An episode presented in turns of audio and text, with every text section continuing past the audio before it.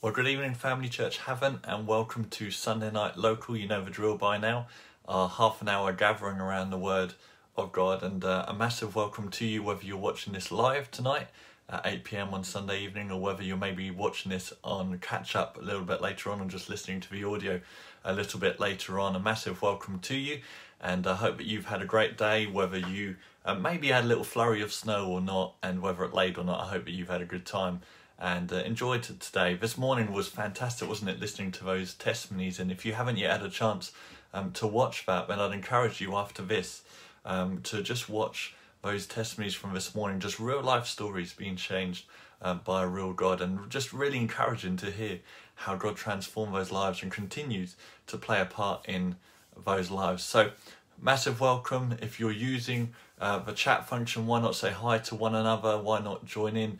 Uh, with tonight by being interactive and just sharing any thoughts that stuck out for you personally. But just as we um, allow people to jump in, I know not everybody turns up just on time. I know some maybe are just like one or two or even 10 minutes late. But just as we wait uh, for people just for a couple of moments, let me just highlight a couple of events that we're running this coming week. The first one is on Thursday evening, um, which is our worship night that's taking place at the Empower Centre Havant. And uh, we're doing this in person on that evening and so you need to pre-register for that event. And maybe um, you don't feel quite comfortable yet to come out to one of these events. That's absolutely fine. Um, but if you are somebody who wants to be a part of this then you need to pre-register for thursday evening. And we're just going to have from half seven to around half eight a time of worshiping god and just being together sharing communion praying together with and uh, just having time together in a COVID secure way. And then on the Saturday morning online, there is a ladies' breakfast that's taking place on Zoom, and that's an opportunity just for the ladies to get together and to hear a word shared um, from God's word and to um, I don't know what they're doing. I'm not really involved in that because, as you can see, I'm a man. But it's going to be great. So sign up for the ladies' breakfast that's taking place on Zoom. I've sold it really well. Kirsty will be very impressed with me, um, but it is going to be really good. So make sure that you sign up for that. Okay, that's enough of that. Let's dive into uh, tonight's thoughts, and we want to continue in the series that we've been sharing on building the house. And as I've been saying throughout these thoughts, that when we talk about building the house, we're talking about our house being our lives individually, we're talking about our households, and we're talking about uh, the Church of Jesus Christ both locally and on a global scale. And we're looking a lot at the teachings of Nehemiah and Ezra and looking at the writings in the Old Testament and making them relevant to our lives today. And as I said, we're talking about our own lives individually, our households, and we're talking about the church of Jesus Christ. So, very quickly, a quick recap on what we've shared. Week one, I spoke about the fact that God is a God of redemption, that God can rebuild anything that has been broken down or destroyed. He is a God of second chances. Then, week two, Mark Ward did a great teaching on the temple in the Old Testament and brought it to being relevant to us in the New Testament that we are temples of the Holy Spirit today, and how as we build, we need to make sure that Jesus Christ is central to our lives and we're empowered by the Holy Spirit. Week three, um, I spoke about seeking first the kingdom of God. You may remember this, but we talked about as we build, we need to build according to God's priorities. And then last week, Ellie spoke a great word on unity and how as we build, we need to be unified as one people. So all those teachings are available for you to catch up on. But tonight, week five of this series, I want to talk about dealing with opposition. And I want to look at this thought tonight very simply that whenever we build in life, whether again that's our own lives individually, whether that's our own walk with God, whether that's um, a career or a family or a marriage, whether that's God using us um, to build His church, whenever we look to build, we need to understand that there will be opposition that comes against us. Because we have a very real enemy who does not want you to be living a life of abundance that God has purchased for you. And He wants to disrupt, to distract, to delay, and ultimately to destroy the work of God in your life. Now, as we're going to see tonight, that shouldn't cause us to um, deny that there is an enemy, he is real, but neither should it cause us to surrender, to wave a white flag, to let him walk all over us, or to sit back and, and um, just give up in life. Neither should it cause us to be focused overly on him. So turn your Bibles to Nehemiah chapter 4, if you've got your Bible with you. Nehemiah chapter 4, and I want to look at this because we're going to dip in and out of this chapter. And so, if you have a Bible to hand or you're reading it on your phone, turn it to Nehemiah chapter 4, and we want to highlight a few things because as we've been looking at, um, Nehemiah was the cupbearer to the king of Persia, and he's been called out of that to be involved in overseeing the rebuilding project that's happening in Jerusalem, specifically the rebuilding of the city walls. And we've spent time over these Sunday nights looking at why that's important, that the city walls uh, brought strength to a community. It meant that their defences were up. And so here he is in this moment, rebuilding or overseeing the rebuilding of these city walls. And in Nehemiah chapter 3, as we spoke about a couple of weeks ago, um, we see these different groups of people, this family and this section of people and uh, this community, rebuilding the wall side by side. That's in Nehemiah chapter 3. And then we get to the narrative of Nehemiah chapter 4. And this is where I want to pick it up on, on verse 1 of chapter 4. It says this Sanballat was very angry when he learned that we were rebuilding the wall. He flew into a rage and mocked the Jews. Now, just to give this some context, Sanballat was a Samaritan leader, and as you see throughout the whole of Scripture, uh, it's often referenced that the Samaritans set themselves up as enemies of the Jews. Now, why is he annoyed in this particular moment when they're rebuilding the city walls? Because, as we've said, rebuilding the city walls would bring the Israelites strength. And a strong Jerusalem would mean a weak and a despised Samaria. And so Sanballat wants to say something about this. And listen to what he says in verse 2. He begins to intimidate them in order to try and bring opposition, in order to try and delay and destroy the work of God. He tries to intimidate them. Verse 2 it says, What does this poor bunch of feeble Jews think they're doing? Do they think they can build the wall in a single day by just offering a few sacrifices? Obviously, he's exaggerating, but he's making the point. Do they think they can really do this? He says, Do they actually think they can make something of stones from a rubbish heap and charred ones at that? Now, the reason that he's highlighting the charred stones is that uh, there was a, a, a, fire in Jerusalem in, five, in 586 BC, and this fire caused the stones to be heated up, to be cracked, um, many of them to be destroyed. And it's these stones that the Jewish nation are using to rebuild the city walls of Jerusalem. And so here is Sanballat, he's mocking them, he's trying to intimidate them.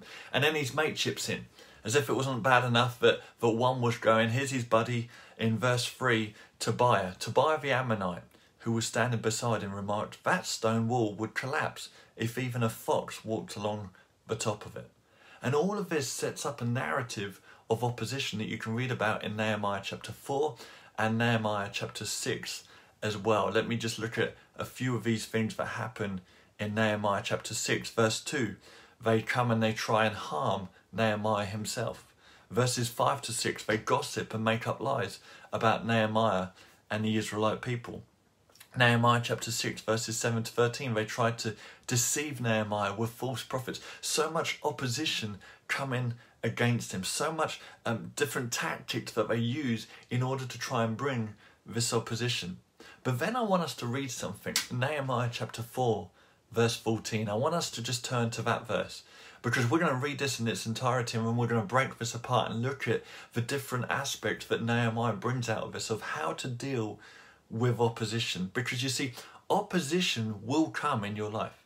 It's not a question of if, it's a question of when and how that opposition will come. But the opposition will come because there is an enemy who wants to stop you living the life of abundance that God has for you. There is an enemy who doesn't want you to have a strong household, to have a strong family, to have a strong marriage. There is an enemy who doesn't want you progressing in your career. There is an enemy who doesn't want you seeing yourself as God sees you. There is an enemy who wants to stop us from advancing the kingdom of God, and he'll use anything he can to come against us. But listen to what Nehemiah says in Nehemiah chapter 4, verse 14. Nehemiah chapter 4, verse 14, it says, Then as I looked out over the situation, I called together the nobles and the rest of the people and said to them, Don't be afraid of the enemy. Remember the Lord who is great and glorious, and fight for your brothers, your sons, your daughters, your wives, and your homes. So let's look for a moment at what Nehemiah says here. Four things that I want to just pull out of this briefly. The first thing is this He says, Don't be afraid. You know, when the enemy comes to oppose you, one of the tools that he'll aim to use is fear in your life. He'll come against you with fear. Now, there's healthy fear, of course, that stops us doing things uh, that wouldn't be good for us. The reason um, that you don't, I know, sunbathe on the motorways because you're scared that you're going to be hit by a truck. That's good wisdom. That's healthy fear. The reason that you don't jump off the edge of a cliff without a parachute is because there's a healthy fear within you that says, if I do that, I'm going to end up in trouble. And so there is such a thing as a healthy fear, but when there's negative fear, that's a spiritual thing.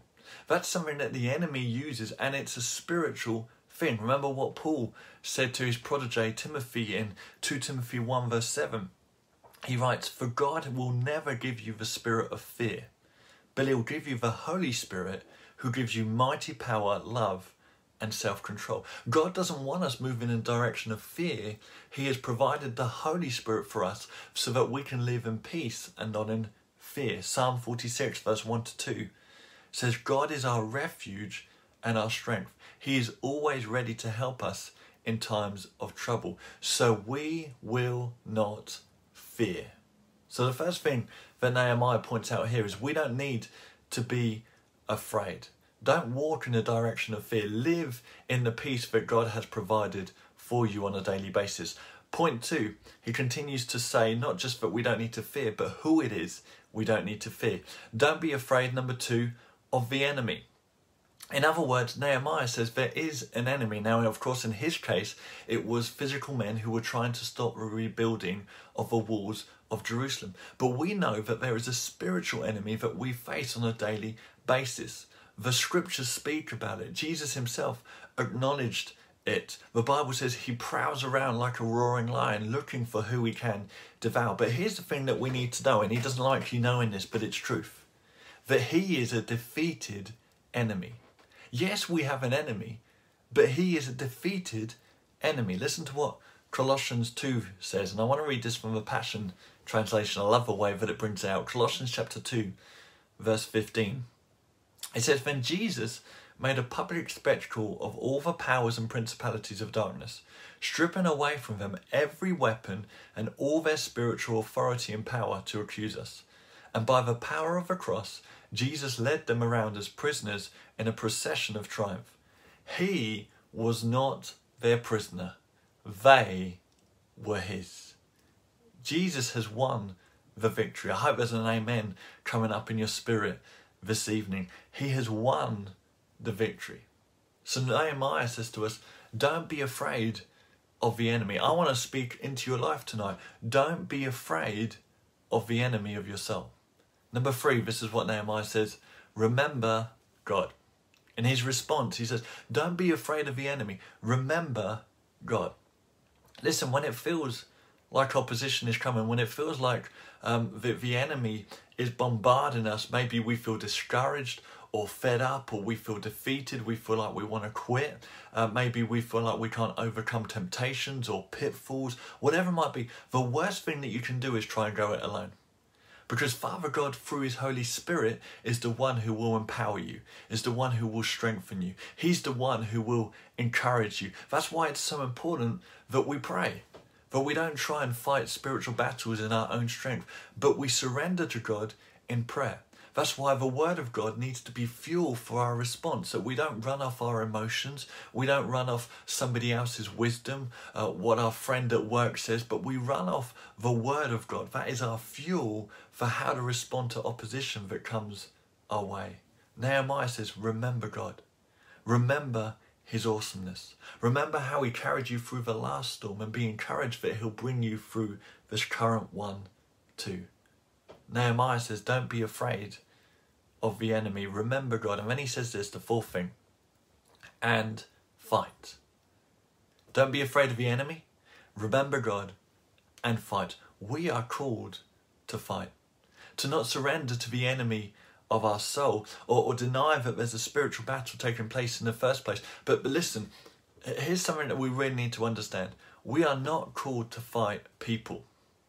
Okay, it's so important that we know this. We are not called to fight people. So when that work colleague is making life horrendously difficult for you, your battle is not with your work colleague.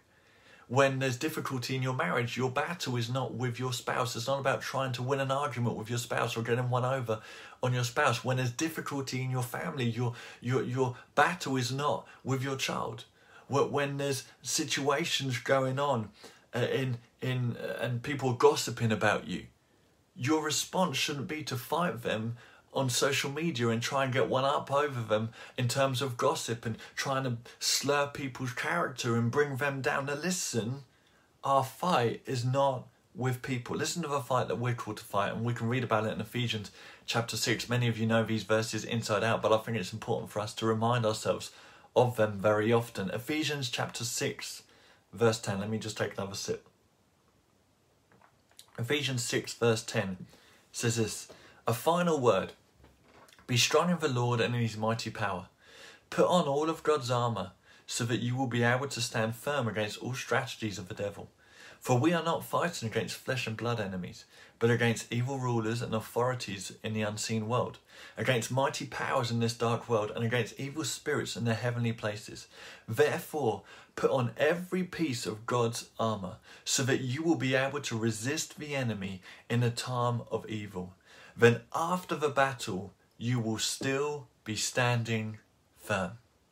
And it goes on to talk about the individual pieces of the armour of God. That's a great study to do. I'd encourage you to read it in your own time, Ephesians chapter 6, and maybe just spend some time looking at the individual pieces of God's armour. And hey, maybe we'll even do this on a Sunday night um, local series that we journey through. Maybe we'll do that uh, sometime. But here's the point that I want to make, and here's the point that Paul makes so well.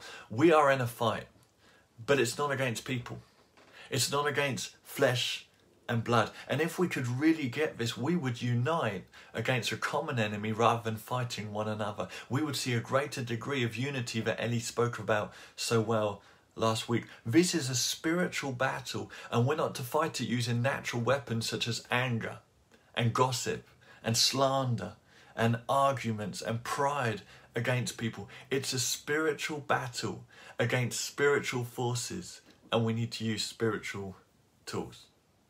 So I want you to think of it this way.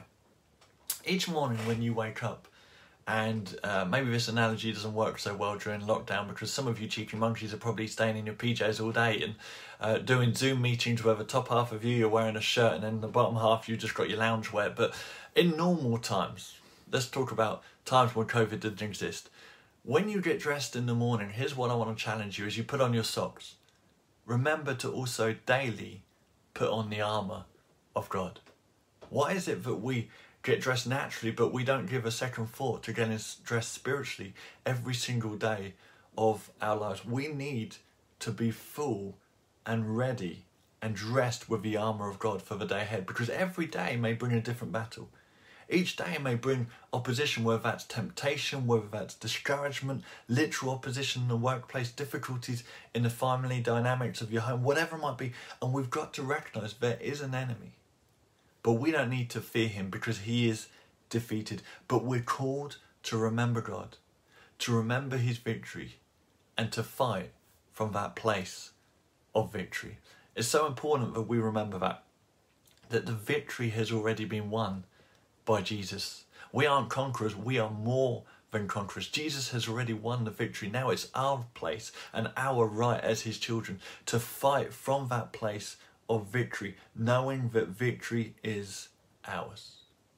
I hope this is helping you tonight to see how to respond to opposition. But I, I want us to look at a, in the second half of this a, an Old Testament victory that was won by the people of God, one in particular, his name was David. I want us to look at the account in 1 Samuel 17, the classic story of David versus Goliath. And even if you weren't raised in church, or uh, maybe you know somebody who doesn't know of God personally, but they would be able to recite the story of David versus Goliath. It's such a well known account in the Old Testament. I want us to read it tonight 1 Samuel chapter 17. Because I believe it teaches us again something about how to come against opposition that can come your way. 1 Samuel 17, verse 1 says, The Philistines now mustered their army for battle, and they camped between Socoh in Judah and Azekah at another place. Saul countered by gathering his Israelite troops near the valley of Elah. So the Philistines and the Israelites faced each other on opposite hills with a valley between them. They used to, to be in the mountaintops or in the hills rather, and there would be a valley between them, and they would come, one person from each tribe or each army would come and they would fight. And as we're going to see, whoever won, the whole army would win. So it was a big fight that would take place between these two individuals. He says, Then Goliath, a Philistine champion from Gath, came out of the Philistine ranks to face the forces of Israel. He was their representative. He was over nine feet tall. He wore a bronze helmet and bronze coat of mail, weighed 125 pounds. He also wore bronze leg armour and he carried a bronze javelin on his shoulder. The shaft of his spear was as heavy and thick as a weaver's beam, tipped with an iron spearhead that weighed 15 pounds. His armour bearer walked out ahead of him carrying a shield. So I think it's fair to say, as we would say in Pompey, he is pretty hard. This is somebody that you wouldn't mess with in the pub. And so as a result, we're going to see that all the Israelites stepped back and were scared of the opposition and the intimidation that was coming their way. It says, Goliath stood and shouted a taunt across to Israel. Why are you all coming out to fight? He called. I'm the Philistine champion, but you are only the servants of Saul. Here is a warrior, a man, coming with intimidation. Listen, every day as a child of God, there may be intimidation that you face from the enemy of your soul, but as we're going to see, they remain defeated. He said, Choose one man to come down here and fight me. If he kills me, then we will be your slaves. But if I kill him, you will be our slaves. I defy the armies of Israel today. Send me a man to fight me. When Saul and the Israelites heard this, they were terrified and deeply shaken. Skip down to verse 16 of 1 Samuel 17. It says, For 40 days, every morning and every evening, the Philistine champion strutted in front of the Israelite army. Catch that phrase tonight. Every morning and every evening. For some of you, that may feel like what you are facing right now. Every morning and every evening you are facing the same thing, the same battle. I'm not just talking about uh, a natural COVID lockdown, I'm talking about beyond that. You are facing battles that every morning that you wake up and every night that you put your head on the pillow, you are facing the same battles. And maybe sometimes you've got a temporary victory. Maybe you've dented Goliath's armor, but you haven't yet cut off his head. And verse 16 illustrates to us something that until we do something, until we allow God to win the victory on our behalf, Goliath will always remain. Goliath will keep coming. And the Bible says for 40 days, every morning and every evening, he came out and in opposition intimidated the people of God. Now, like I said, there's many ways that we can respond in this moment. As our Goliath, the enemy comes with intimidation. We can just deny there's a battle going on. We can sit back and surrender and let him walk all over our life. We can cower in fear and let him take control. Or else we can do what Nehemiah told us to. We can remember God and fight from a place of victory as new covenant believers that, that we have something better than Nehemiah had. We know that we can fight from a place of victory that Jesus Christ has purchased on our behalf. Listen, the Bible says to us very clearly tonight that you are victorious, that you are more than a conqueror, that you are an overcomer. The Bible declares, Thanks be to God who always causes us to triumph in His name. It declares over you that God hasn't given you that spirit of fear, but a spirit of power and love and of a sound mind. Well, it, it, I hear what you're saying tonight, but it doesn't feel that way. I don't feel that way right now. Listen, the greatest trick in the book that the enemy can play upon you is to cause you to live out your Christianity on a feelings based way. Listen, feelings feelings based faith will leave you immature in God and unable to overcome the opposition that comes your way. Yes, feelings are real, and emotions are real. Don't hear what I'm not saying tonight. God is a God who feels, God is a God who created emotions, and emotions can be like lights on a dashboard that tell us that something's not quite right. But listen, we're not to live out of our feelings, we're to live from a place of truth in God's word. Our outlook and our mindset and the way that we respond is to be shaped by the truth of God's word and not by our feelings. 1 Samuel 17, verse 32. Here comes David the shepherd boy who's just on the front line because he's delivering food to his brothers and he hears about Goliath. And this is what he says in verse 32 Don't worry about this Philistine. I'll go fight him. Here was somebody who wasn't going to deny the presence of an enemy, neither was he going to cower back in fear. He says, I'll go and fight him. And you can read the account, it goes on, and Saul says, I, I don't think you should do this. And they try and put Saul's armor on him, and, and all that kind of stuff happens. But skip down to verse 40. This is David going out to face the enemy who had come to oppose him and the Israelite nation. Verse 40 says, He picked up five smooth stones from a stream and put them into his shepherd's bag. Then, armed only with his shepherd's staff and sling, he started across the valley to fight the Philistine. Goliath walked out uh, towards David with his shield bearer ahead of him, sneering in contempt at this ruddy faced boy. Am I a dog? he roared at David, for you come at me with a stick? And he cursed David by the names of his gods. Come over here, and I'll give your flesh to the birds and the wild animals, Goliath yelled. Listen, even as you step up to fight, Goliath will try to talk you out of it.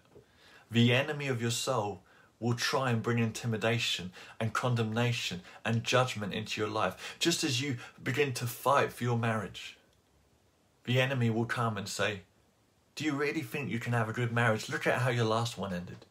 Look at the, the model that your parents handed down to you. you. You can't have a great marriage. Maybe as you step out in your career, the enemy wants you to, to step back in fear. He comes with intimidation. Who do you think you are? You can't have a great career. Look at your lack of qualifications. Look at how you're not like other people. Maybe the enemy comes and he bombards you with accusation. You'll never be as close to God as other people are. You don't know the Bible like other people do. You're not loved like he loves other people. The enemy will always come with intimidation. You'll never be accepted like others. You'll never be a good parent. All this kind of stuff. But David's having none of it.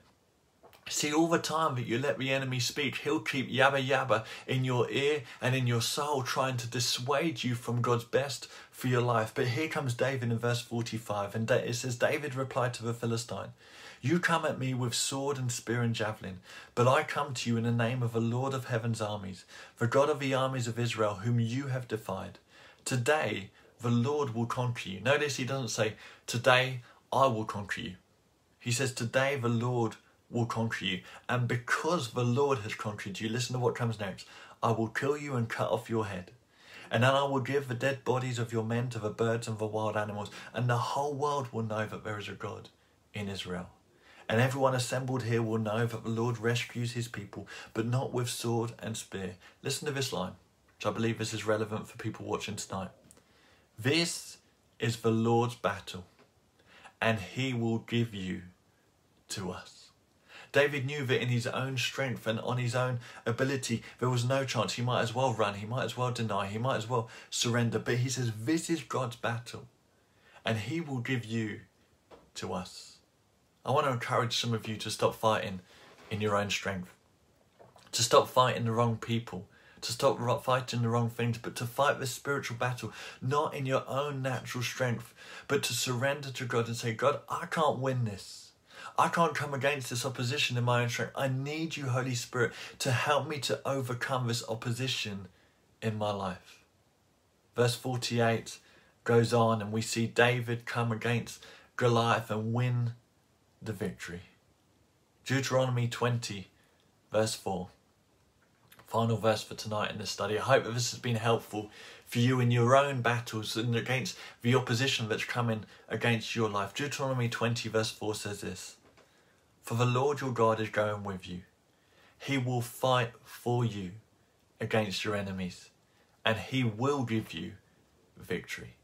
Know that tomorrow morning when you wake up, when you feel that same stuff coming against your life, that intimidation, that bombardment, that accusation, that condemnation, that the enemy would try and bring your way to destroy and delay the work of God in your life, that's where you say, No, no, God is coming with me and He will fight my enemy for me and He will give me the victory in Christ.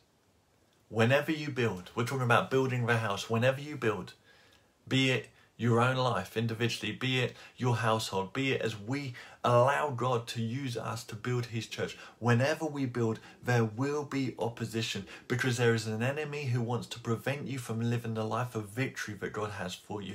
But tonight, I hope that through God's word, you've been handed some tools this evening. I hope that this has been helpful to you. Let, let me just summarize again. Don't deny that there's a spiritual battle taking place in your life. Don't look at things naturally. There may be stuff that's coming against you that, yes, yeah, some of it may be natural, but a large part of it is probably more spiritual than you would allow yourself to believe. See it for what it is. But know that you don't need to fear for one who is bringing that opposition. You don't need to go in the direction of fear and worry and anxiety because the one who is bringing that opposition has been defeated. You're already victorious. You have everything that you need in Christ. There's nothing more that you need. You are victorious this evening, and the enemy is defeated. And as Nehemiah said, remember God and fight. But fight, as Paul reminds us in Ephesians chapter 6, not against people but fight a spiritual battle with spiritual weapons. I hope that that's been helpful this evening. Here's a here's a reminder. Tomorrow morning when you put on your socks, if you bother to get out of your PJs, when you put on your socks, make sure that you take time to put on the full armor of God and fight knowing that you already are victorious. Let me pray for you victorious people tonight. Father, I thank you that you have caused us to triumph in your name. Father, I thank you that every day that we're alive, you lead us into victory. God, we want to be wise that there is an enemy who wants to prevent us from living the life of abundance that you have for us, who wants to prevent the church from being all that it can be in this nation. But Father God, right now, we, we take authority over that enemy and we listen to what Nehemiah said thousands of years ago and we make the choice. We will not fear.